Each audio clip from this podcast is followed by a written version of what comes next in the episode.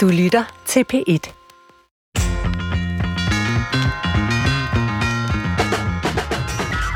Nå, vi kan begynde. Velkommen til Brinkmanns Brix. Nu går vi bare i gang. Tak, Men- Christoffer. Vi er allerede Og velkommen i lige måde. Nu afbryder vi hinanden allerede to gange ja. Ja. inden for 10 sekunder. Det er fordi, vi ikke har noget manuskript i dag. Det er fordi, vi skal teste en hel masse nye greb, som skal være med i Brinkmanns Brix, fordi vi er under konstant udvikling. Ja, vi er omstillingsparate, fleksible. Vi lytter til kunderne, vi lytter til cheferne, og øh, alle vil have udvikling. Præcis. Og vi kommer også som en klassiker til at gennemgå nogle af alle lytternes spørgsmål fra Indbank. Dem får vi stadig mange af, og det er vi stadig rigtig glade for. Vi, det, vi er ikke så gode til at, at, at tage dem med, øh, så det gør vi noget af i dag. Men vi skal også igennem en hel del andre ting, fordi jeg har siddet og, som den journalist jeg jo er, Svend, og scrollet igennem nyhedshistorier den seneste tid, og så tænkt, hvor kunne jeg, hvor savnede jeg lige Svends blik? Hvor kunne det være rart, at Svend lige øh, kom med en god pointe, hvor det måske ikke er så naturligt. og øh, der har jeg flere gange stusset over den her fodboldspiller, der har flyskræk. Øh, det er en forholdsvis ung mand fra Silkeborg, der scorer rigtig mange mål i Superligaen, og han er så blevet udtaget til U21-landsholdet. Skønt for ham. Men han Lykke. Vil ikke, eller han ikke, jeg tror ikke, han ikke vil flyve, men han kan simpelthen ikke flyve. Han har flyskræk Ja. og kan så ikke komme med på de her landsholdssamlinger. Den første, der tog han simpelthen toget i 21 timer, kunne jeg læse mig til, for at komme frem, og det kan man jo godt se på sigt bliver besværligt. Øhm, og det er måske meget rart, at han spiller i Superligaen, fordi Danmark er jo så lille, at man kan køre til det meste, men tænk nu, hvis det skulle stoppe en lovende karriere. ja. Tænk, hvis de kvalificerede sig til Champions League. Ja, i Silkeborg, Ja, og vi ikke kunne få Til- topscoren med. til Real Madrid eller sådan noget. Men flyskræk vil jeg så godt have... Det var det, jeg tænkte. Hvorfor har de ikke ringet til en psykolog og lige fået kuren? Hvad gør man ved flyskræk, Svend? Jeg vil da gætte på, at de har ringet til en psykolog, øh, som formentlig kan arbejde med det. Altså, de her enkeltfobier, kalder man det, er jo ret interessante, fordi de er nemme at behandle. Altså, psykologer kan godt lide folk, der kommer i klinikken og siger, jeg er bange for duer, jeg er bange for æderkopper, jeg er bange for elevatorer. Øhm, hvis, hvis, hvis patienten, klienten er øhm, motiveret, og det vil man jo ofte være, når man kommer og ligesom præsenterer problemet og gerne vil have det løst, så, øh, så kan man få det væk ved at eksponere personen for det. Det vil sige udsætte mennesket for det, øh, fobien er rettet imod. Og så lærer hele kroppen og nervesystemet, at det faktisk ikke er farligt. Det er noget, der sker lidt efter lidt. Hvis det er æderkopper, så begynder man måske med at se et billede af en æderkop.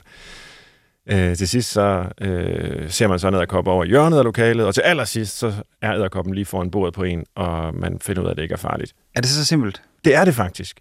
Men det kræver jo en god arbejdsalliance, øh, klienten og psykologen imellem. Altså, fordi det er jo faktisk hårdt at skulle øh, være sammen med det, man frygter. Men det er en ret uhyre effektiv behandlingsform. Det, der så gør flyskræk interessant, det er jo, at det, Det er svært at teste. Ja, det, det er svært at teste, men, men det har, tror jeg nok faktisk, øh, flere flyselskaberne, øh, de har sådan en, en praksis for, øh, altså så kan man komme ind i cockpittet, og man kan snakke med en erfaren pilot eller kaptajn, og kan blive forklaret, hvordan og hvorledes det hele fungerer og sådan. Men på en eller anden måde, så er der jo faktisk lidt at være bange for ved fly. Altså, der, det, det, det sker jo, at de styrter ned. Det sker, altså, Altså, meget, meget, meget sjældent, ikke?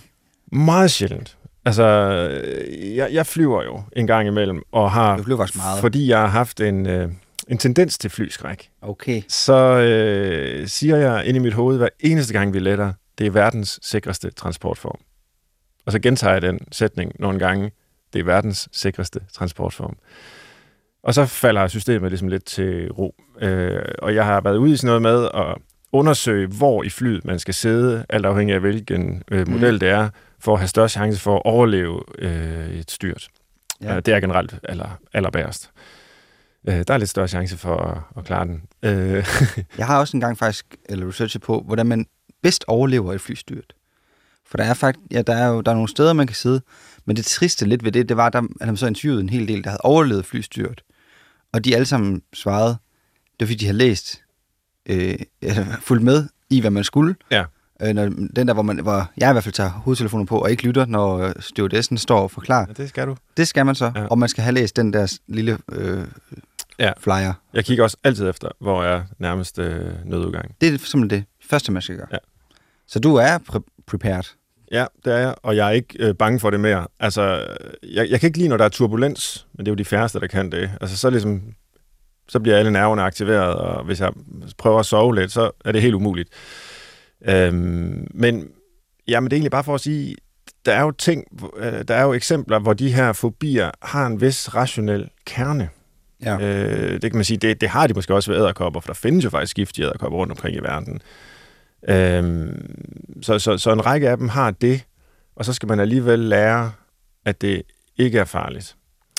Og det er, øh, ja, det, det, det kan heldigvis lade sig gøre. Så det vil jeg da anbefale øh, fodboldspilleren her, Alexander Lind, Ja, at lave en, øh, en, øh, en aftale med en jeg psykolog om. synes, jeg, I skal ud og flyve sammen, for det lyder til, at du har, Ja, det kan vi gøre. du har Ja, det erfaring med at, at, at, overkomme det, så du kunne tage med, Ja. som ledsager til, til en U21-landskamp Ja. i Georgien eller sådan noget.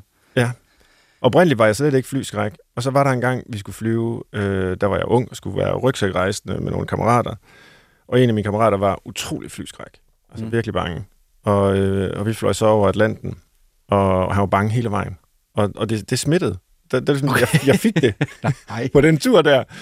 Ja. Øh, og så var der nogle år, hvor jeg kæmpede sådan lidt for at komme af med det igen. Og nu, ja. Ja. nu, nu vil jeg sige, at jeg er af med det. Øhm, Nå, men det er jo så den gode historie. Ja. Men det kan man faktisk løse, og psykologien har svaret. Det er ikke så skides Det er noget af det allernemmeste. Ja. Der er jo alle mulige problemer, psykologien har svært ved at løse, fordi det bare er svært at være menneske i, i de sammenhæng, vi nu lever i. Men lige præcis de her enkelte fobier, det har vi faktisk ret gode resultater med. Det er jo dejligt. Jeg har... Øhm, vi skal lige om lidt til noget, vi kalder sad facts, men jeg har lidt fun fact omkring fobier. For den mærkeligste fobi, jeg har hørt om, jeg kunne google mig frem til, det var, der findes en fobi for at have jordnød, altså peanut butter, i ganen. Altså, det ikke kan komme væk. Ja. Det er simpelthen en fobi, der har et, øh, et navn, og som øh, går jeg ud fra, er mere udbredt i USA, end det er her, fordi Ja. der, man spiser mere peanut butter. Det er også lidt ubehageligt at have det siddende der sådan klædt ind i munden. Jo, men det er trods alt ikke farligt. Nej, Og det, der, og mindre man jeg, har jeg tænker ikke, der er tilfælde, hvor det, hvor det ikke er kommet væk. Altså, jeg tænker, at øh, jeg forstår ikke helt det der med fobier, hvordan, hvad det egentlig... Det lyder til, at hvad som helst kan være en fobi. Ja, der er virkelig nogle eksotiske nogen. En af mine favoritter, det er fobi over for antikviteter. Okay. Det har øh, skuespilleren Billy Bob Thornton, har jeg læst. Hvad, og hvad så? Hvad sker Jamen, han er, bliver bare utrolig bange, når han bevæger sig ind i et hus, hvor der står gamle møbler, eller gamle malerier, eller sådan noget. Gamle lysestager. Må jeg ikke håbe, man skal ind- indspille sådan en film med, Nej. øh, fra fortiden? Altså på en måde kan man godt forstå det lidt. Der er noget urovækkende, synes jeg, med sådan nogle mahoni-møbler. Jeg får lyst til at sige til lytterne, hvis I har en sjov fobi, så skriv lige ind. Det, kunne vi, det kan vi dele i et andet, Ja, vi en vil anden gerne udgave. samle alle jeres Gerne fobier, Ja, samle til bunke. Ja. Det lyder som om, der er masser af godt så vi løse det for jer. Og vid, at det er nemt.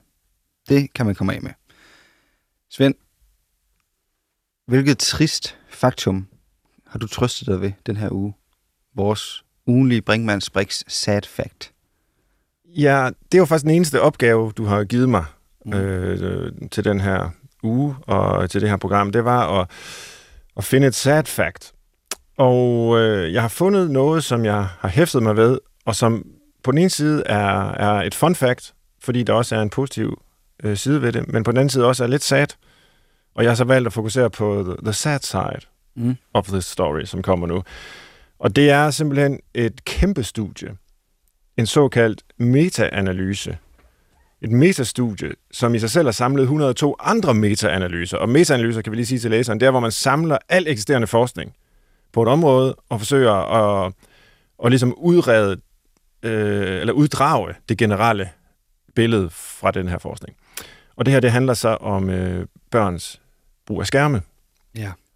Og øh, videnskab.dk, som er et dansk øh, site på internettet, som bringer nyheder fra videnskabens verden, øh, havde også den her, og det var der, jeg læste det. Og alt i alt, de her mange studier, der er øh, ligesom, øh, ført sammen, der var der mere end 1,9 millioner deltagere med på op til 18 år. Så det er virkelig Ja, det er massivt. kæmpe, kæmpe øh, undersøgelser her, der, der er bragt sammen. Og det, som øh, man så kan udlede af det her, det er, at man faktisk ikke rigtig kan udlede noget af det. Og det er så sad, synes jeg, fordi jeg jo sådan set rigtig gerne ville, at man kunne sige, vi ved nu endegyldigt, at det er utrolig skadeligt for børn at bruge skærme. Fordi så kunne vi løse mistrivselskrisen. Vi ja. kunne forbyde øh, skærmbrug. Forældre de kunne stoppe med at have skærme i hjemmet. Og så vil alt være godt i vores verden. Men det ser ikke ud til at være tilfældet. Så kan man selvfølgelig sige, når der er alle mulige studier i alle mulige øh, lande med alle mulige slags deltagere, der stiller alle mulige spørgsmål til brug af skærme, om det så sådan vil, hvad kan man sige, øh, ende med ikke rigtig at sige noget, fordi det er så meget forskelligt. Øh, men, men går man ind og kigger her, så er der så måske en række studier, der viser en lille negativ effekt på nogle parametre, men der er en række studier, der viser en lille positiv effekt på andre parametre. Nå. Så alt i alt, så tror jeg, altså en af overskrifterne her er, hvor de øh, interviewer en dansk forsker om det. Ingen grund til hysteri. Øh, som konklusion er nok nogenlunde den, at det der med bare at sige skærmbrug, skal det begrænses, eller hvad? Det er for simple spørgsmål at stille. Altså vi skal til at åbne det der op og interessere os for, hvad skærmen kan bruges til, hvornår den kan bruges, sammen med hvem kan den bruges. Fordi noget af det, der er positive øh, resultater ved, det er jo for eksempel, når man er sammen med børnene om en skærm, og de ikke bare sidder alene med den, og forskellige andre ting. Mm. Men sad synes jeg, det er, fordi ja. det ville være så dejligt at finde den store knap, vi kunne skrue på, for at løse øh, de problemer, børn og unge har i dag. Og det er nok ikke den her, der er knappen. Men det er jo, det er jo sådan en klassisk øh, videnskabsting, det der med øh, at ende et, et sted midt imellem. Men nu er Sundhedsstyrelsen i gang med at lave anbefalinger. Der er ja. Danmarks Radio her har været ude med børns vilkår og lave øh, sætte en række øh, hvad kan man sige, anbefalinger frem. For eksempel stusser jeg over, når jeg selv har en toårig, at øh, børn, der anbefaler man så børns vilkår, og det er, at børn under to år ikke skal sige noget skærm. Ja. Øhm, og der kan man så stusse over, at mini, mini Chang ret meget, ja, det findes. er ret meget målrettet ja. til, til toårige, men, øh, eller deromkring i hvert fald, hvor man har vuggestuesang og så videre, og hvem går i vuggestue, det gør mange børn under to i hvert fald. Men øh, hvor, hvor vil du, hvis du var småbørnsforældre i dag, for det er virkelig noget, vi også bliver spurgt om tit i vores mm. inbox. Ja. Hvor vil du, øh, hvordan vil du afveje det? Med sådan et, øh, fordi det er virkelig vildt også, hvor glade de kan blive for skærm ret tidligt. Ja. Det er personligt erfar. Ja. Vil du være den sure far, der sagde nej, nej, nej, nul? Ja, det, det ville jeg nok, når de var så små. Det, det må jeg altså indrømme. Hvorfor? Øh, ja, det vil nok være ud, til det. ud fra et forsigtighedsprincip. Øh, men ja, jamen, det er jo et godt spørgsmål, altså, fordi når man så lige skal køre i bil, eller lave aftensmad, eller lave aftensmad, eller man måske sidder til en eller anden familiebegivenhed, hvor åh, der skal lige være lidt ro på, fordi vi sidder lige og snakker om et eller andet, eller så kan man kigge på skærmen. Øh, ja, altså, jeg forstår godt, at den bliver brugt i de sammenhæng der, men mm. øh, en eller anden form for tidsmæssig restriktion, tror jeg, der skal til, når børnene er så små. Altså, ja. det, skal, det skal ikke være det, de hele tiden får i hånden. Men jeg tror bare, jeg synes, det er, det er lidt unuanceret at, at netop smide den der enten eller mm. snak ned over ja. det. Det er det, det er jo det, er, fordi der er jo, tror jeg, jeg kender ikke nogen forældre, der er med små børn, der ikke bruger skærme. Nej. Og så komme med en øh, nul-politik. Det er, det er jo, det er jo ikke Hvor meget bruger I den? Mm, altså, jeg er også lidt til nul.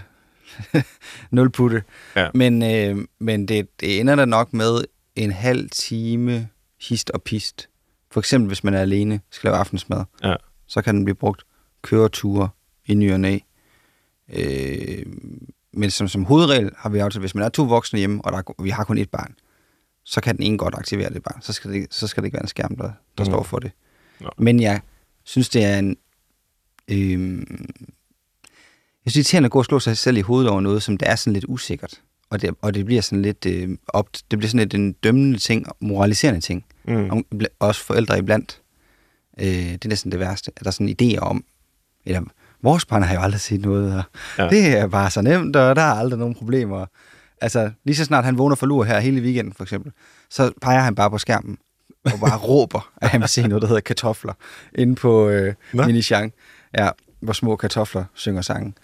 Det lyder også rimelig uskadeligt. Det er meget uskadeligt, måske, men hvis man nu gør det flere timer om dagen, jeg kan da godt se, at så er der måske et, et tidspunkt, hvor at, øh, Jeg synes, vi havde en ekspert med en gang, Svend. Det har jeg rettet mig efter. Der sagde, det handler ikke så meget om den, det der med skærmen. Det handler om alt det, de ikke laver. Ja. Når de så skal, altså fordi man, hvis nu to-tre timer hver eftermiddag, de så skærm, så er der meget, de går glip af, Ja. faktisk. Altså så får de ikke øh, stået og skåret gulerødder med mor og far, så får de ikke en tur i sandkassen, så får de ikke, altså så hvis man kigger sådan på det, så synes jeg også godt, at man en gang, gang kan forsvare en halv time skærm. Det gør vi. Nå, videre Vi gik fra en nulputte til en halv time om dagen. Nej, ikke om I løbet dagen. i ikke om løbet af din sætning. Nej, nej, ikke om dagen. Okay. Det, det er lige i ny og næ, når far er i rigtig godt humør. Tak for ugens sad fact, Svend. Vi skal videre til øh, næste tester. Pinsvinets hule. Det er noget, du ofte har skrevet på Facebook, at du vil ønske, der var et tv-program modsat løvens hule, hvor iværksætteri, hittepåsomhed, penge, vækst, alt det her styre, det vil man bare gerne have mere af. Det er super populært. Og der sidder en række kloge løver, eller i hvert fald erfarne, og kan sige, hvad, hvad skal vi satse på her. Du vil gerne have en anden version. Hvad er det? Jamen, jeg har jo så kaldt det pindsvinets hule. Det er jo lidt et andet dyr end øh, løven, der vækker lidt nogle andre associationer, hvor, hvor løven er den her udadvendte, entreprenante type, der sætter i værk, så er pinsvinet den mere indadvendte, forsigtige type, der sætter i stå, som egentlig helst vil øh, nusse rundt i haven og spise regnorme, og hvis nogen pirker til den og synes, du ikke er fleksibel og omstillingsparat nok, vær nu lidt agil, lille pinsvin, så ruller den sig sammen og forsvarer sig med sine pigge. Øh, jeg kan godt lide pindsvin, det må jeg altså indrømme. Og, og jeg synes, der er noget øh, eksistentielt rigtigt ved også at have pindsvinet øh, som en, en, en ledestjerne for os. Altså, det er jo ikke, fordi jeg vil øh, slukke for løvens hule. Jeg ser det, og synes, det er sjovt og spændende og interessant. Vi skal også bare have øh, nogen, der sætter i stå, når der bliver sat så meget andet i værk. Hvorfor egentlig? Er det ikke fremskridtet, der skal redde os? Jo, men jeg tror bare ikke, vi kan blive ved med at sætte i værk og sætte i værk og sætte i værk. Og vi kan slet ikke blive ved med at sige, at man kun er god nok som menneske, hvis man er en af dem, der sætter i værk og sætter i værk og sætter i værk. Øh, vi har sådan øh, billedet af den her øh, entreprenante type, iværksætteren, som, som tidens held eller heldinde, øh, hvad der måske også kan være noget om. Men jeg vil gerne have en lidt bredere palette af helte og heldinder. Og et pindsvin, der er lidt mere forsigtig, lidt mere i tvivl. Er det nu den rigtige vej at gå? Måske var det bedre, og øh, et af Jesper Buch, han er jo en af løverne, han siger, ud og spark døren ind, ikke? whatever it fucking takes. Det kan man få som plakat derhjemme, har jeg set. Øh, Så er der også nogen, der skal reparere de der døre, som Jesper Buch han har smadret. Ikke? Altså, der er også nogen, der skal vedligeholde vores verden og passe på den, øh, og ikke kun øh, disrupte den og overskride den. Og det er pindsvinene. Så mm. de skal til ære og værdighed, både måske de små dyr i haven, men også øh, øh, ja, os, der, der måske er lidt mere forsigtige. Ved du godt øvrigt, at pindsvinet har det ikke så godt? Der er meget Ja. pindsvin, og det er en Ja, det er noget med robotplæneklipperne. Ja, det er Som, øh, svært at være, dræber pin, dem. være pindsvin i dag Ja. i Danmark. Så vi, vi, vi kan i hvert fald sige, at robotplæneklipperne skal sættes i stå. Så er det også meget bedre at rewilde sin have. Det kan pindsvinen også bedst lide. Men hvad skal sættes i stå i den her uge? Altså lige sådan fra hoften, øh, fordi der er jo virkelig mange ting, og vi har en verden med store kriser, og, og det, det, skal ligesom, det er et forbehold, jeg lige tager. Jeg ved godt, der er større problemer i verden, end det, jeg siger nu. Men øh, alt det her med Black Friday, det er, øh, det er virkelig træls. Og Halloween, Også, jo, også Halloween. også Halloween, Okay. som er, jo- er jo noget andet. Men begge dele er jo sådan ligesom amerikansk importeret. Øh, jeg ved ikke, om man kalder dem højtidligheder. Øh, det er Black Friday jo ikke på den måde. Vi har, jo, vi har jo masser af den slags tradition. Hvorfor skal vi have flere? Og hvorfor skal de hedde noget på engelsk? Jamen, du er altså for kedelig, Svend. Halloween, det er bare en klædt ud fest. Børnene elsker Halloween. Det har fuldstændig overstrålet fastelavn. Hvad er der galt med fastelavn? Det er der heller ikke nogen, der siger, der er noget galt med. Halloween Jo. er bare sjovere til synligheden. Jamen, Det er jo ikke... Det er bare fordi, de får slik og kan gå rundt. Og... Ja. Den, den synes jeg, at den må vi dørene. godt være kritisk over for den. Black Friday vil jeg hellere høre. Hvorfor synes du, det er noget, der skulle sættes helt i stå? Man kan jo ikke sige noget kritisk over for Black Friday, uden øh, at få at vide, at man er privilegeret, fordi man har råd til... Okay, altså, det er jo ikke, fordi jeg har noget imod, at folk får gode tilbud. Øh, men altså, der er jo altid tilbud. Øh, et eller andet sted. Jeg, altså, det, det er bare ligesom svar til at lave sådan en hel dag. Øh, ja, nej, men det er jo lidt farligt, det der, at komme ud og sige, og en dag, hvor man kan få varerne billigt, og folk, de... Øh, øh, løber afsted for at, at, at, at vinde det gode tilbud der, at det er noget, noget værre noget. Det er jo ikke noget værre noget for dem, der sparer penge. Det er jo fint nok. Hmm. Men det er mere den der scenesættelse af det, som sådan en festdag, eller altså som om det er en national helligdag, at vi skal ud og have et billigt tilbud. Det, øh, det er ikke det, planeten trænger til, vel? Men er det, øhm, jeg har et familiemedlem, der hvert år skriver, husk nu julegaveønskerne inden Ja, ja. Black Friday, fordi der er altså øh, penge at spare, ikke? Mm. Øhm, er det ikke bare snusfornuft? Det er noget andet godt og gammelt. Det må du også kunne lide. Jo, jo, jo. Altså, jeg, altså på den måde fra kundernes perspektiv kan jeg jo godt forstå det. At man vil spare penge, at man vil øh, gøre en god handel osv. Øhm, men, men det der med, at øh, hele... Altså nu lyder det også som om, at det er noget, jeg virkelig har tænkt meget over, og er enormt indigneret over. Jeg synes ikke, du skal trække i land. Det er det jo ikke rigtig vel, men det her med øh, kataloger og aftenåbent, og vi iscenesætter det her som sådan en kæmpe festdag, hvor der bare skal ud og brændes nogle penge af, det, det synes jeg... Jeg vil sige, øh, hvis vi skal Der er have... nogen, der holder Buy Nothing Day som en konkurrent til øh, Black Friday Og det gør du. hver dag. Jeg synes, hvis vi skal have pindsvinets hule med igen, så skal du lige op der lidt. Ja. vil Har jeg du noget til den? Jeg har ikke noget til den. Nej. Jeg jo, jeg er jo bare... vil ikke- du jeg stiller jo spørgsmål. Jeg er jo ikke, Du vil ikke sætte noget i stå? Ikke lige for nuværende. Jeg synes, det Du er går så godt. ung. Øhm, vi løber, haster videre til næste øh, greb her i Brinkmanns Brix, der skal testes. Jeg håber, at lytterne kan holde det her ud. Altså, vi øh, fagner vidt og bredt i dag. Ja. Ja. Men vi prøver, vi, prøver, vi prøver ting af. Og lytterne må jo gerne reagere på det, og så sige, pindsvinets hule, det fungerede rigtig godt, eller det fungerede rigtig dårligt, Meget gerne. og andre af de greb, vi tester. Fordi ideen er jo som sagt, at vi måske også skal udsætte vores øh, almindelige gæster for nogle af dem. Ugens øh, antibefaling. Antibefaling. Hvad vil det er du kreativt. ønske... Ja, der Har du også... selv fundet på den? Det har jeg. Ja. Øh, hvad vil du ønske, du ikke havde brugt tid på den seneste uge? Hvad skal man ikke gøre? Jeg tænker jo for eksempel, har jeg øh, set Paradise Hotel, og øh, blev ramt af samme følelse, som når man har været på McDonald's, lige bagefter. At det var ikke godt. Nej. Det var, øh, det var ikke godt for noget i mit lille liv, lige på det tidspunkt i hvert fald. Så, men det, Den, der hedder en guilty pleasure, Ja, som jo er fint nok, hvis det er øh, nydelsesfuldt. jamen det var det, tror jeg. Nemlig, det tror jeg ikke lige, det var det. det. Så er det bare skyld uden nydelse. Ja, det var ikke Ja, godt. nej. Hvad siger du? Jamen, jeg vil nok sige øh, e-mails.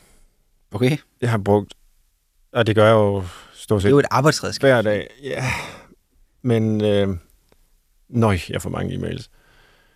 Og det er også, altså jeg har udgivet en, en bog, og det er meget, øh, der er mange positive mails, som handler om, øh, kunne du ikke tænke dig at være med øh, i den artikel, kunne du ikke tænke dig at være med i den podcast, og så er der også projekttid lige nu for landets øh, skoleelever, og når de googler psykolog, så kommer mit navn åbenbart frem, så jeg får 10, 20, 30 henvendelser hver dag Svarer du den? fra skoleelever.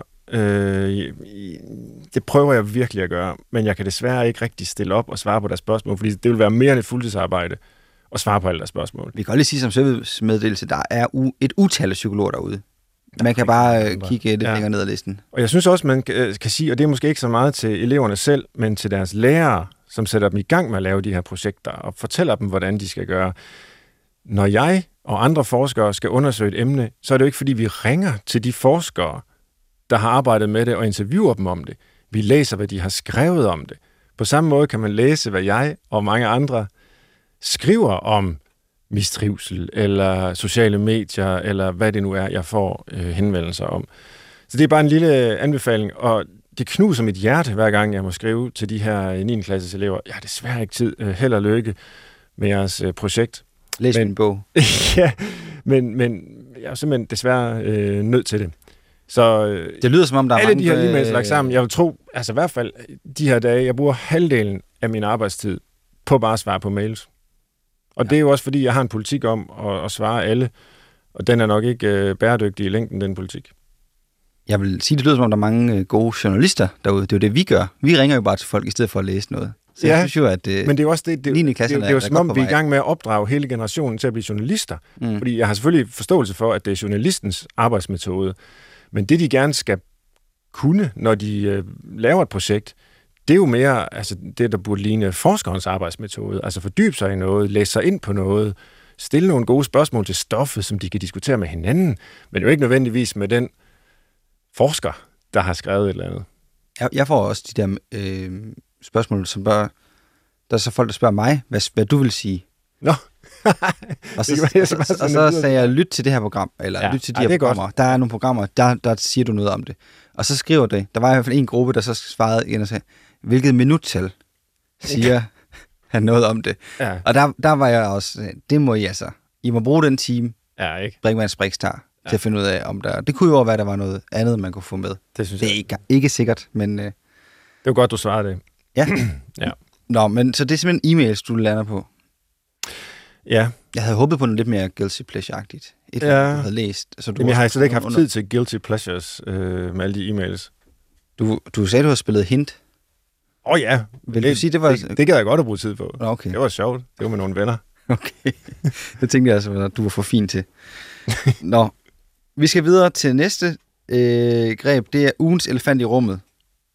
Hvor gad du godt have været til stede, så du kunne sige, det her, det er elefanten i rummet, venner. Ja, altså jeg følger jo som rigtig mange andre med i øh, dansk politik, og har kunnet øh, registrere, at regeringen har mistet en tredjedel af sine vælgere på sit første år som øh, midterregering. Og det er ligesom det, de gør nu for at vende dem tilbage. Det tror jeg kommer til at virke stik modsat. Hvad er det? Ja, det er jo især den her debat om øh, vores manglende arbejdsmoral, som nogen mener, vi har, eller det er i hvert fald ikke i orden at Træk stikket, flytte til Ærø. Der har været en diskussion mellem øh, Kåre Dybvad Bæk, vores, øh, han er så integrationsminister, men har skrevet en bog om, øh, om arbejde. Arbejdets land hedder den. Repræsentant for regeringen, der ligesom siger, at vi skal øge arbejdsudbuddet. Velfærdsstaten kan kun overleve, hvis vi alle sammen arbejder øh, meget. Vi skal ikke på deltid. Øh, vi skal ikke gå fra tidligere og pensionere os. Vi har brug for, at alle øh, knokler, tjener penge, betaler skat, så vi kan drive velfærdsstaten. Og så, altså meget sådan personificeret ved en, øh, en forfatter, der hedder øh, Maj My Humaidan, som flytter til, eller er flyttet til Ærø med sin familie, og har ligesom haft børnene hjemme, og har levet for færre penge, øh, og har skrevet en bog, der hedder Ærø Manifestet. De to har diskuteret meget over for hinanden, og jeg, jeg tror bare, at det er... Nu, jeg skal jo ikke sidde og give regeringen gode råd. Jeg, det er ikke mit job at være øh, spindoktor, men, Men hvis, gør du det hvis det skal forestille at være en måde at få vælgerne tilbage på, så tror jeg, at regeringen, altså det her med at sige, nu skal vi arbejde øh, alle sammen rigtig meget, så er de simpelthen så er de ude af trit med folkestemningen. Øh, fordi altså, vi har en, det viser bare undersøgelser, stresset befolkning, arbejdslivet bliver peget på som den primære kilde til stress. Øh, Kåre Dybvad kom jo måske lidt galt afsted, da han sagde, at den der mor, der henter sit barn fem minutter i fem, skal ranke ryggen og være stolt. Der tror jeg, de fleste forældre vil sige, når det sker, så er det ikke noget, vi skal være stolte af. Så er det noget, vi gør af nød. Og vi ønsker øh, nogle politikere, som skaber et samfund, hvor det ikke er nødvendigt at gøre sådan noget der af nød, og hvor institutionerne i øvrigt er tilstrækkeligt normeret og velfungeret, og hvad ved jeg, velfungerende. Så jeg, jeg ved ikke, om, om måske ved de det godt. Måske er det ikke en elefant i rummet. Det virker bare som om, det regeringen øh, kommunikerer ud nu, det peger i en anden retning, end den, som øh, i hvert fald mange øh, i befolkningen ønsker. Så det, Ja. ja. det, kunne de jo godt tænke lidt over. Altså, det kan, de kan også være ligeglade med det, og det er jo selvfølgelig fair nok. De skal jo selvfølgelig øh, foreslå den politik, de finder rigtigst. Øh, Er du egentlig god til at udpege elefanten i rummet? Normalt. Er sådan en social sammenhæng. nej, det, det er jeg ikke. jeg, Det er heller ikke. Nej, jeg, jeg tror, jeg er meget sådan konfliktsky. Altså, jeg kan godt skrive et, et indlæg i øh, en debat på sociale medier eller i en avis. Øh, der er jeg ikke bange for at pege på øh, noget og sige min mening. Men øh, når man sidder over for folk og øh, drikker en kop kaffe eller spiser noget mad sammen, og der er et eller andet, man lige måske havde lyst til at pege på, så er jeg aldrig den, der gør det. Nej. Godt, vi skal videre til næste punkt. Den lidende hvide mand. Og det er fordi, Svend, øh, i ny og næ, så synes jeg jo, at du lige, lige berører det såkaldte boomer-segment. I ny og næ, så kommer du til at lyde som en gammel mand, der ikke lige helt er med mere. Der ikke lige helt har, har hånden på tidsånden. Hvis man Nej, det. mener du ikke. Jo. Øh, så spørgsmålet er, hvornår er du blevet opmærksom på, at du er meget privilegeret i den her uge? Og det, øh, jeg kan jo... Nej, jeg stopper nu. Hvad, har du opdaget din egen status som øh, en af de fineste borgere i det her land? Jeg har simpelthen haft så travlt, at jeg tror ikke, jeg har haft... Øh... Jeg kan ikke huske en situation den her uge, hvor det har slået mig. Men når jeg så tænker videre, nu hvor jeg hører mig selv sige det, så kan I det jo sig selv meget, i sig øh, selv være ekstremt privilegeret. Ja. Altså, og det, det må jo så nok være det, jeg kan svare til det. Altså, jeg er så privilegeret, at jeg ikke engang opdager det. Ja, men det er vel også en af det de så er man første- privilegieblind. Det må det er man definitionen på det. Ja. ja. Uh, hvordan har du det med det her privilegie, privilegiedebat, eller hvad skal vi sige, privilegie... Det bliver der snakket meget om i hvert fald. Er Ja. Du, Altså, jeg tror, jeg har det lidt dobbelt. Jeg synes, det er rigtig godt, at man øh, gør sig klart, hvem man er, når man taler. At vi har en bred repræsentation af stemmer i debatten. Der er meget larm og ballade på sociale medier, men det muliggør jo faktisk, at mange mennesker kan komme til ord, fortælle en historie. Den kan måske gå viralt. Der kan blive, ja, blive sat noget i gang, et borgerforslag, hvad ved jeg. Øhm, det, det, det tror jeg alt i alt er en udvikling, der øhm, er gavnlig for demokratiet.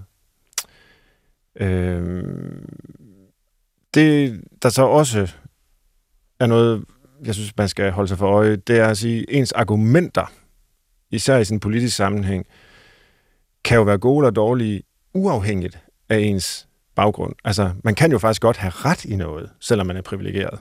Man kan også tage fejl i noget, selvom man ikke er privilegeret. Så handler, han, man skal ligesom holde de der ting adskilt. Der er jo ikke noget i sig selv, øh, der gør, at man er værd at lytte til, fordi man har den ene eller den anden hudfarve. Der er heller ikke noget, der gør, at man ikke er værd at lytte til. Øh, alt afhængig af ens køn, eller hudfarve, eller indkomst, eller hvad det nu kan være for nogle markører, vi, vi taler om. Altså, det synes jeg i hvert fald må være sådan et princip øhm, i den offentlige debat, at altså, argumenter må vurderes som argumenter, og ikke øh, ud fra hvem der der ytrer dem. Men hvad nu, hvis dem, der ytrer dem, ikke er klar over, at de udtaler sig fra et utroligt privilegeret sted, og de slet ikke har taget højde for, eller de mange, der måtte have, have eller se, eller opfatte virkeligheden anderledes? Jamen, så er det jo nok et dårligt argument. Eller i hvert fald Ja. et snævert argument, der måske tjener nogle øh, helt specifikke interesser, som de selv har. Og det kan jo så blive påpeget. Men det har jo sådan set ikke noget at gøre med, hvem de er, når de taler. Øh, det, det kan jo gælde os alle sammen, at vi øh, ja, udtrykker os på en måde, hvor vi ikke lige har tænkt de større implikationer igennem. Og det, det er jo sådan noget, man må tage i den almindelige samtale, i den almindelige debat. Øh, jeg synes ikke, der er nogen, der skal holdes uden for debatten, fordi de har en eller anden særlig baggrund.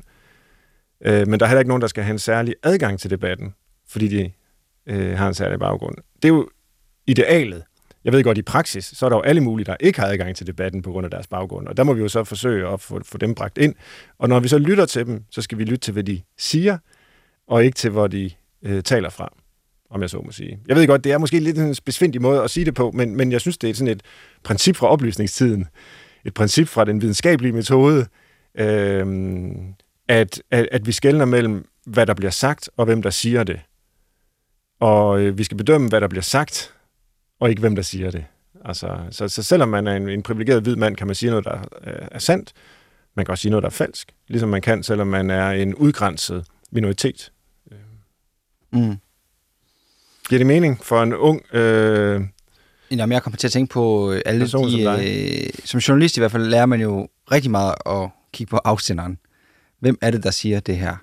Øh, og måske knap så meget på nødvendigvis, hvad der bliver sagt. Ja. Øh, og det er jo en, ja, det er bare en sjov... Øh, og det, at, at, jeg- at, hvis det kommer fra en, øh, hvis det kommer fra landbrug og fødevare, eller det kommer fra børns vilkår, eller hvis det kommer, så ved jeg jo, okay, de har en sag på den ene ja, eller den ja, anden men det er jo interesseorganisationer, Ja, og hvis og det, det skal kommer man selvfølgelig fra, også kigge på. Ja, og hvis det kommer fra øh, ja, Svend Brinkmann, som er psy- psykologiprofessor ved Aalborg Universitet, der siger noget om psykologi, så vil jeg også øh, give det troværdighed, eller sige, okay, det giver nok god mening, men hvis det var en, der ikke vidste noget om det, så ville jeg være mere kritisk. Altså jeg tror, sådan nogle klassiske, Mm. i min verden i hvert fald, Jo, jo, skal, jamen, helt klart. Det, det giver rigtig god mening, hvad du siger. Jeg tror mere, jeg øh, også tænker sådan på den øh, politiske diskussion. Ikke? Altså prøv at tænke på, hvis man ser, hvad hedder det alle sammen, tirsdagsanalysen og bedservisserne, og der er et hav af, af programmer på tv og et hav af analytikere i aviserne, som ser på netop det der med øh, spillet i den politiske debat, øh, spindet. Mm. Øh, det der, det siger de i virkeligheden kun for at, altså sådan en stor gang motivforskning. Og det er ligesom, vi som borgere er blevet opdraget til at gå ind i den politiske debat, i aktaten, og måske endda deltage i den, som om det var et spil, øh, hvor det hele handler om motivforskning, hvor ingen nogensinde er oprigtige, hvor det ikke er idéerne, vi diskuterer, men hvordan de bliver serveret, osv. Ikke? Altså der kunne jeg faktisk rigtig godt tænke mig, nu så nævnte du øh, Pinsvinets Hule før, det er et program, jeg godt gad at se på tv. Et andet, det var et program om politiske idéer. Altså hvor man faktisk får snakket igennem, hvordan det her samfund skal indrettes. Og ikke kun taler om, øh, hvorfor siger han det? Det er jo som reaktion på hendes udmelding, og det er så fordi, at der er en konflikt i partiet, og de skal holde sig gode venner med det øh, andet i regeringen, og alt det der. Altså, der er så meget, ikke? Og, og det, jeg, jeg tror faktisk, det er demokratisk skadeligt, at vi lærer, at, øh, at demokrati, det er sådan et... Øh, hvad det jo også er, altså sådan et, øh, et, et, et spil, hvor, hvor, hvor, hvor der er spin og stakes og hvad det alle sammen hedder, ikke? Mm. I bund og grund, så bør det jo være overflade, og substansen er idéerne om, hvor det her samfund bør bevæge sig hen. Men er det ikke bare faktisk et privilegeret øh, synspunkt i forhold til, at det er fordi, du kan øh, bedre lide, og du har lært at kigge på idéer, og hvordan de udfolder sig, og tænker, ud fra, hvis man kunne have sådan en samtale, så vil vi nærme os noget mere ægte, eller komme nærmere et eller andet, som kunne faktisk rykke noget, hvor en, som var, skulle jeg til at sige, fra gulvet af, vil sige, jeg synes bare, at de snakker derinde i Folketinget, og de er sure, og jeg gider ikke høre på det. Og det er, fordi man ikke kan overskue det for, den, for det synspunkt. Altså, er det ikke bare sådan, pølser bliver lavet, som de siger? Altså, det er politik, det er det, det er. Det kan ikke være på andre, andre måder. Det er bare, nu brokker du dig for en høj stol, der er nogen, der brokker for sig for en lav stol. Er det ikke? Jo. Kan det være anderledes? Altså, jeg synes heller ikke, at altså, der må gerne være de programmer, der analyserer spillet. Øh, igen, ligesom der må være løvens hule. Mm. Altså jeg synes bare, vi skal også have pindsvinens hule. Vi skal også have programmerne og diskussionen af øh, de politiske idéer. Altså partierne har jo trods alt partiprogrammer. Altså de står forskellige steder, der er ideologiske forskelle. Hvorfor kan vi ikke diskutere dem? Hvorfor kan vi ikke øh, få dem afprøvet? Altså i, i, i gode snakke, øh, hvor folk taler nogenlunde frit fra leveren, og ikke hele tiden skal tjekke med partiformanden, om uh, er det, er det klogt at melde det her ud? Eller, nu var jeg lidt hård måske mod Kåre Dybvad Bækfør og hans bog, øh, diskussionen der om arbejdet. Men, men det er jo faktisk, det at han udgiver den bog, det tror jeg, der er oprigtigt et eksempel på noget af det, jeg efterlyser her. Altså, der er et ideologisk bud på, hvorfor vi skal arbejde i det her land, og hvad det bør betyde for os. Og det synes jeg, han skal have ros for, at han skriver så klart øh, om det. Så mere af den slags. Mm. Ja, vi har faktisk lige noget, vi skal nå, Svend. Vi har, vi har travlt, fordi vi skal også nå lyttermails, men vi har lige en ting til, som jeg har valgt at kalde, kender du det? og det er fordi, at jeg kom til at tænke på, at jeg øh, sidder med dig ugenligt, og jeg, og jeg får dig brugt alt for lidt som psykolog. så nu er det noget, et personligt bidrag for min, øh, min verden, og så vil jeg høre dig som psykolog, hvad man kan sige ud fra det. Og den her uge, der er det så, jeg har øh, aldrig i mit liv tænkt, at jeg skulle bo i Middelfart. Og to uger senere, så sidder jeg og kigger på boliger i Middelfart. Fordi nogen har påvirket mig. Der, der er blevet sagt nogle ting. Der, det er billigt, det ligger midt i landet. Der er alle mulige gode ting. Der er vand. Det er et skønt sted. Hvordan, hvad er det for en mekanisme i os mennesker, at men den, den ene uge kan stå og sige, aldrig i livet. Det er det dummeste, jeg nogensinde har hørt. Middelfart. Jeg ved ikke engang, hvad det er. Jo, Christian Eriksen kommer derfra, men ellers aner jeg intet om den by. Og så kort tid efter, så sidder man og tænker, det der kan godt være, der mine børn skal gå i skole, og jeg skal bo de næste 30 år. Hvad? Hvordan kan man det? Øhm, kender du det, at man først har modstand, og så vender man sig til tanken? Mm-hmm. Det er jo det, vi kalder det. Man vender sig til tanken. Det, det tror jeg, der er almindeligt menneskeligt. Jeg vil dog sige, jeg tror, i de fleste tilfælde går det den anden vej. At når man først har indtaget et standpunkt, som man måske er ret sådan passioneret om. Jeg kan aldrig flytte til Middelfart. Eller rigtig mange i min generation har sagt, jeg kan aldrig flytte tilbage til den by, jeg er født og opvokset i. Det er ligesom Randers, nederlag. hvor du bor i dag. Det er der også mange, der siger. ja, men det, det er meget unfair. Det er en dejlig by. Kom frisk til, til byen. Øh, så er det svært at flytte sig fra det. Ikke? Altså det, det er ret velundersøgt, det her med, at man øh, graver sig ned i et synspunkt, og så leder man kun efter alt det, der bekræfter en i det synspunkt, man har indtaget. Mm. Hvorimod de andre øh, ting, der kunne tale imod det synspunkt, dem overser man. Altså det hedder confirmation bias, eller bekræftelses bias, ikke? Øhm, og så synes jeg da, at det er opløftende, at du siger, at du har øh, flyttet dig på et par uger, fra aldrig nogensinde at kunne forestille dig at bo i Middelfart, til at du nu kigger på boliger, måske er tæt på at skrive en købsaftale under. Nej, så langt. Så langt er jeg ikke. Nej, nej, for Nej. Jeg, jeg, er jo- jeg er jo en vennekåbe på den måde. Jeg, jeg har også kigget videre og i... Øh, og, og, og, nej, der er for langt, synes jeg. jeg synes, det, Svendborg er for langt væk. Bare byen har sådan et pænt navn. Ja, det kan jeg forstå. Men hvad, hvad er det der... Hvordan... Øh, for jeg, jeg, jeg, tænkte faktisk over det, om det var sådan lidt mindre... Øh, jeg måske man skulle stå lidt mere fast i din verden. Nej, jeg skal kraft sådan ikke bo i middelfart. Nej. Så lige på det standpunkt. Altså, det er jo rigtig nok, jeg har skrevet bog, der hedder, at man, øh, der hedder Stå fast, men det handler jo ikke om, at man skal indtage et eller andet tilfældigt standpunkt, Det og så bare for enhver pris holde fast på det, selvom der er masser af gode argumenter imod. Øh, det, det handler om, har jeg at man skal, den bog. man skal, det er der mange, der har, man skal stå fast på noget væsentligt. Ikke? Mm. Og øh, når I overvejer at flytte til Middelfart, øh, så er det jo fordi, I gerne vil have nogle gode rammer for jeres familieliv, forestiller jeg mig. Mm. Det er værd at stå fast på. Og så er diskussionen jo, hvordan skaber vi de bedst mulige rammer for vores familieliv? Og hvis det så gør, at du må opgive forestillingen om aldrig nogensinde ville bo i Middelfart, så synes jeg, det er godt, du opgiver den forestilling. Kender du det selv? Er du en, der kan skifte mening? Rimelig hurtigt. Mm, det ved jeg egentlig. Synes du det? Ja, det, det er nok... Det er derfor, jeg spørger. Jeg, jeg er tror, det er andre, i tvivl om, andre er bedre end en selv til at vurdere det.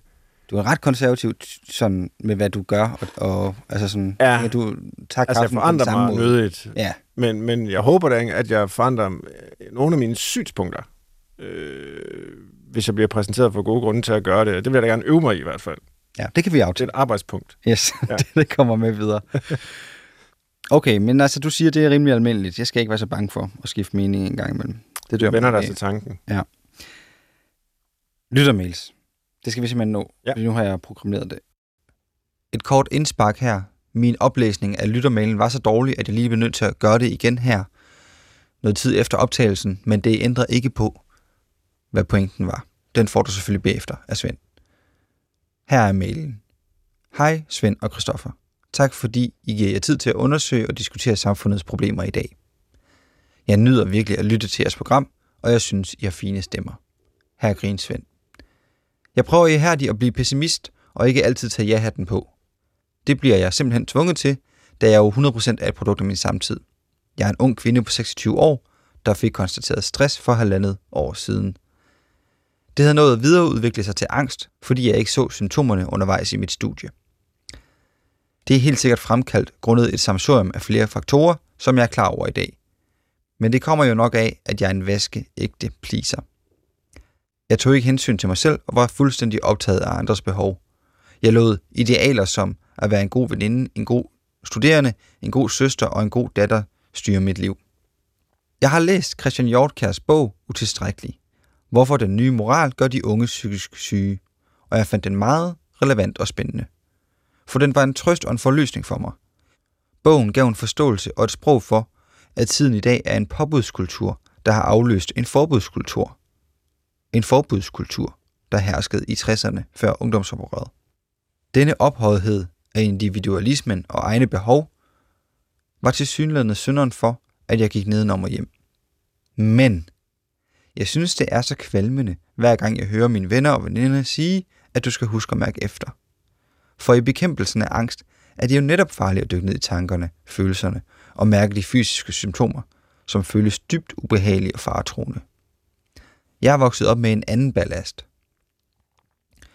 Mine forældre er af ældre dato. Min far er 70. Og han har altid sagt, at hvis du laver en aftale, så skal du holde den. Det er pligten. Du tager dig sammen, og du tager afsted. Men der var for nylig en episode med en veninde, der aflyste aftalen, fordi hun mærkede efter og konstaterede, at hun ikke kunne alligevel. Og det blev jeg da irriteret over. For det var ikke sygdom eller dobbeltbooking, der var skyld i aflysningen. Det var blot fordi hun ikke orkede. Så genklanger min fars stemme, at du bare skal klemme ballerne sammen og tage afsted. Og jeg tænker bare, om der ikke kunne komme mere glæde af, at vi bare for andres skyld tog os sammen, frem for hele tiden at mærke og måle temperaturen i egen navle, og hele tiden tracke, hvordan kan jeg gavne mig selv. Jeg er udmærket klar over, at det virker modstræbende i det, jeg jo hele tiden har sagt ja og endte med at gå i stykker. Men må ikke, der findes en balance mellem at tage sig sammen og kæmpe for andre, og på den anden side, hvornår man skal trække sig for sin egen skyld. Det gælder jo ikke blot i venskaber, men også ægteskaber og parforhold. Pligten at holde sammen på ægteskabet, eller at vælge at følge egne lyster, der måske ødelægger ægteskabet. Så mit spørgsmål er, hvordan fylder pligten i dag? Kan man snakke om pligter i dag? Fylder de flydende idealer så meget, at de måske har overtaget begrebet pligter? Håber mit spørgsmål giver mening. Med venlig hilsen, Agnete. Hvad siger du, Svend? Det er jo en meget øh, reflekterende person, øh, som jeg jo egentlig synes på mange måder selv giver svaret. Øh, men et er jo at give svaret, og noget andet er at få det levet, om jeg så må sige. Men altså, Monique, skriver Agnete her, at det handler om en balance mellem at tage sig sammen og kæmpe for andre, og på den anden side vide, hvornår man skal trække sig for sin egen skyld. Jeg tror jo meget af det her handler om balancer, og det at man forstår, at der er en balance at finde, det forudsætter jo, at man netop kender de to punkter, man skal balancere imellem. Altså både hensynet til sig selv og sit eget velbefindende på den ene side, og så hensynet til det, man har forpligtet sig på på den anden. I den bedste af alle verdener, så harmonerer de to. Men i den praktiske øh, virkelighed, så gør de jo ikke altid. Og så skal man finde ud af, øh, hvad man så bør gøre. Ikke? Altså det, det er jo sådan et menneskeligt vilkår. Det, det ikke handler om her, det er jo, åh, jeg har egentlig mest lyst til bare at blive hjemme og spille Playstation og spise Matador Mix. Så derfor gør jeg det, frem for at øh, gøre det, jeg egentlig har forpligtet mig på. Det er jo ikke det, der er dilemmaet her. Øh, fordi så vil de fleste måske nok sige, ja, selvfølgelig skal du gøre det, du har forpligtet dig på, så kan du spille Playstation en anden gang. Her er det hensynet mellem... Øh, kan jeg overskue se en veninde? Ja, fordi jeg, jeg egentlig er presset. Fordi jeg måske ikke har det godt. Øh, og det, det, det er da et legitimt øh, hensyn at tage. Altså, på den ene side, og på den anden side selvfølgelig også, jamen jeg har egentlig lovet at komme, og vi skulle være sammen i dag. Tror du, det kan være gøre en syg og følge pligten for meget? Og sige, nu er du jo, du har jo skrevet en bog ja. om at sige nej, men du er virkelig også en pleaser. Og, og god til at sige ja til mange ting. Jeg er overbevist om, at man kan blive syg af at følge pligten for meget. Altså, der findes jo... Vi har også lavet en udsendelse tidligere om omsorgstræthed, så vidt jeg mhm. husker, mm. var det det begreb. Det, det er på mange måder det, de jobs, hvor man har med mennesker at gøre, føler sig forpligtet på deres velbefindende. Det er de jobs, der har den højeste forekomst af stress og udbrændthed. Faktisk nummer et, helt ny undersøgelse, den skulle jeg have taget med som et sad fact måske. Øh, allermest stressende profession, det er psykologer. Det er dem, der er klart mest stresset af alle brancher i befolkningen, alle professioner.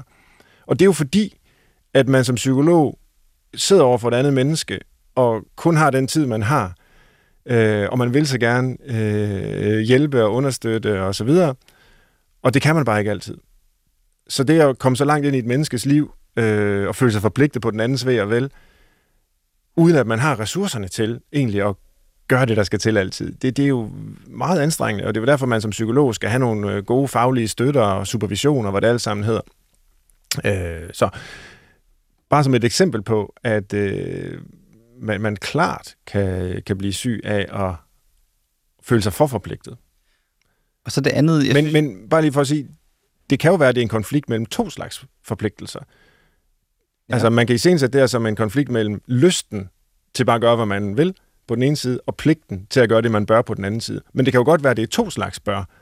At hensynet til ens selv og ens eget velbefindende, jamen det er jo sådan set også en pligt, man har, øh, fordi man skal være velfungerende i sit liv og kunne tage det ansvar, man har osv. Øh, det, det er jo ikke bare et ego-projekt. Øh, det er jo også øh, jo, ja, som, altså en form for forpligtelse øh, at, at, at tage vare på sig selv. Så, som også handler om andre. Det lyder som et snydetrik, så du siger til, til lytteren, når du, når du synes, at det bliver... Det, det er helt tydeligt, at hun, har, hun er, er opdraget til, at man gør det, man skal. Ja. Og så kan jeg nærmest få, jeg ved ikke, om der stod kvalme, eller hvad det var, når folk siger, ej, jeg, skal, jeg bliver hjemme, fordi jeg skal lige mærke efter, hvordan jeg har det. Ja. Øh, at det kunne hun også vælge at se som, at det har du også en forpligtelse til over for dig selv. At du skal også kunne mærke efter, og Ja. kunne bruge en eftermiddag på dig selv, hvis det er det, du trænger til. Ja, altså, men det er der, jeg prøver at sige, det der med at bruge en eftermiddag på sig selv, det kan jo handle om øh, flere ting. Hvis det Mm. bare er, at jeg har simpelthen bare mere lyst til at spille Playstation, så synes jeg ikke, det er en gyldig Ja, grund. okay. Det synes jeg ikke. Man har jo ikke pligt til at spille Playstation. Vel, men man har jo pligt til at restituere øh, i sit liv. Ved at spille PlayStation? Ja, måske, hvis det er det, der skal til. Men så man øh, kan tage del i øh, de relationer, man har, og de fællesskaber, man er en del af, og lave det arbejde, man øh, får løn for, og, og, og så videre, så videre, så videre. så videre. Der, er jo, der er jo mange ting, vi skal. Vi lever i påbudssamfundet, øh, som Christian Hjortkær også øh, øh, er inde på i den bog, hun nævner her. Øhm, så jeg ved ikke, om det er nogen trøst for lytteren her, men altså, jeg synes, man skal være varsom med ikke kun at tale om det her som en lyst-pligt-konflikt. Mm. Det kan godt være en, et dilemma mellem forskellige pligter, der skal afbalanceres. Men synes du, der har, det spørger også om, der er et skred i gang, og nu som har været, Ja, ja. måske, måske en, øh, en øh, synes, det, det fylder for meget, det her med, at man går og mærker efter, og man har ikke tid, og jeg kan ikke overskue øh, det her, fordi jeg skal også Ja. lige passe på. Jo, jeg kan godt genkende Agnetes øh, sådan milde irritation over, ja. at det bare er noget, man siger. Øh, åh, jeg, jeg, jeg, har ikke lige, jeg har lige mærket efter, jeg kan mærke, det skal ikke lige være i dag, eller sådan noget, ikke? Øhm, Jeg griner, fordi jeg synes virkelig, at hun, det, hun skriver det meget fint. meget At fint. man kan man godt mærke, at Ja. hun synes, det er noget, noget fjol. Ja, folk, de Men hun, siger- skriver det på en lidt omsorgsfuld måde. Ja. Men, øh, men, men jeg tror, man kan lægge dertil, at det nø- ikke nødvendigvis gør ens liv bedre, at man hele tiden går og mærker efter. Altså, det er så også blevet lidt en kæphest for mig, og nu tror folk, jeg synes, man aldrig skal mærke efter, og det er ikke det, jeg siger. Men man kan også komme til at forstørre nogle ting, ved at man hele tiden går og registrerer dem, overvåger dem, monitorerer dem, skriver dem ned i en apps, har det været en god dag eller en dårlig dag, og man evaluerer, og altså får det der refleksive forhold til, hvordan man går og har det hele tiden. Apropos psykologer, som Ja. er mest stresset. Ja, Kan jeg ikke være med at tænke på, at det måske Nej. også har en komponent af nogen, der kender ja, sindets virkemåder bedre end de fleste. ja. Man risikerer at komme til at være meget i sit hoved, meget i sit indre, hvor øh, jeg synes, både al erfaring, hvis man må sige det sådan, og også en hel del øh, videnskabelige studier peger på, at mennesker har det generelt bedst, når de er ude af deres hoved, og de er øh, inde i verden engageret i noget sammen med nogen. Ikke? Og det er jo man jo faktisk tit, når man mødes med øh, venner og veninder og familie og, og laver et eller andet. Det er jo derfor, folk går til kor, det er derfor, folk de går til sport, det er derfor, altså, at vi gør noget sammen. Øh, det, det er for, så at sige, komme ud af os selv og ind i verden. Det er der, vi har det godt. Godt. Det var... Vi, vi har lige listen her til Oh, sidst. har du Den- sådan en? Jamen, den, øh, jeg tror, det er en gammel liste, der er fløjet ind. For der er så tre grunde til aldrig at flyve. Men det har vi da haft før, har vi ikke det? Jo, men var det fordi, du begyndte med den fobiske fodboldspiller måske, der ikke ville flyve? Gud, det er da det, jeg har tænkt på. Hvad, er det, hvad har du så til? Jeg kender dig bedre, end du Ej, kender dig hvor selv. godt. Jamen, det er jo ikke så svært at finde gode grunde til aldrig at flyve. Altså, klimahensyn, og så øh, den... Bliv i Silkeborg. Ja, blive Silkeborg. Og så øh, sådan en fodboldspiller, antager jeg, er øh, sådan muskuløs og har en vis fysisk størrelse. Og der ved vi jo bare, nu er jeg jo selv sådan høj, at øh, det er frygteligt at sidde i et flysæde. Altså det er simpelthen ikke skabt til voksne øh, mennesker. I hvert fald ikke øh, store voksne mennesker. Så man slipper for det der med at sidde øh, trangt. Og så øh, har jeg skrevet langsomhed. Ja. Altså en god grund til ikke at flyve, det er, at 21 øh, timer. vi trænger til at leve lidt mere Jo. langsomt. Så øh, sid i toget. Jeg vil også faktisk tilføje, nu det sagde du før, det her med, at du blev smittet af en anden, der havde flyskræk. Ja. Det er jo også meget godt ikke at smitte Ja. med mere flyskræk derude. Det er rigtigt. Reelt, medmindre man har klimahensyn, Ja. så burde alle flyskrække, flyskrække personer Det kan ud være, at flyve. at Det er en vi- aktivisme, psykologer skal udvikle ikke en kur mod flyskræk, men en opskrift på, hvordan man får det. Ja. Og så udbreder vi flyskræk i hele befolkningen, og så reducerer vi CO2-udledningen med de 2%, som flyene er ansvarlige for. Findes der fobi over for skærmbrug? Desværre ikke. Det har jeg aldrig hørt om. Desværre ikke. Alle elsker skærme. Alle elsker dem. Ja, okay. Nå, tak fordi du gad at lege med, Svend Brinkmann. Og jeg hedder Christoffer Heide Højer og tilrettelægger. Vi er tilbage om en uge. Og jeg mener virkelig, lytter, I må godt give os ris og ros på brinkmannsbrix.dr.dk. Vi fik testet. Ja. Og send dem til brinkmansbrix, snabelag, dr.dk, og ikke til min egen personlige mail. Den kan I dog finde inde på Aalborg Universitets hjemmeside, hvis I virkelig har lyst til at genere Svend lidt mere. Også hvis du er en 9. klasses elev, der bare har brug for lige to stikord til en opgave. Vi høres ved.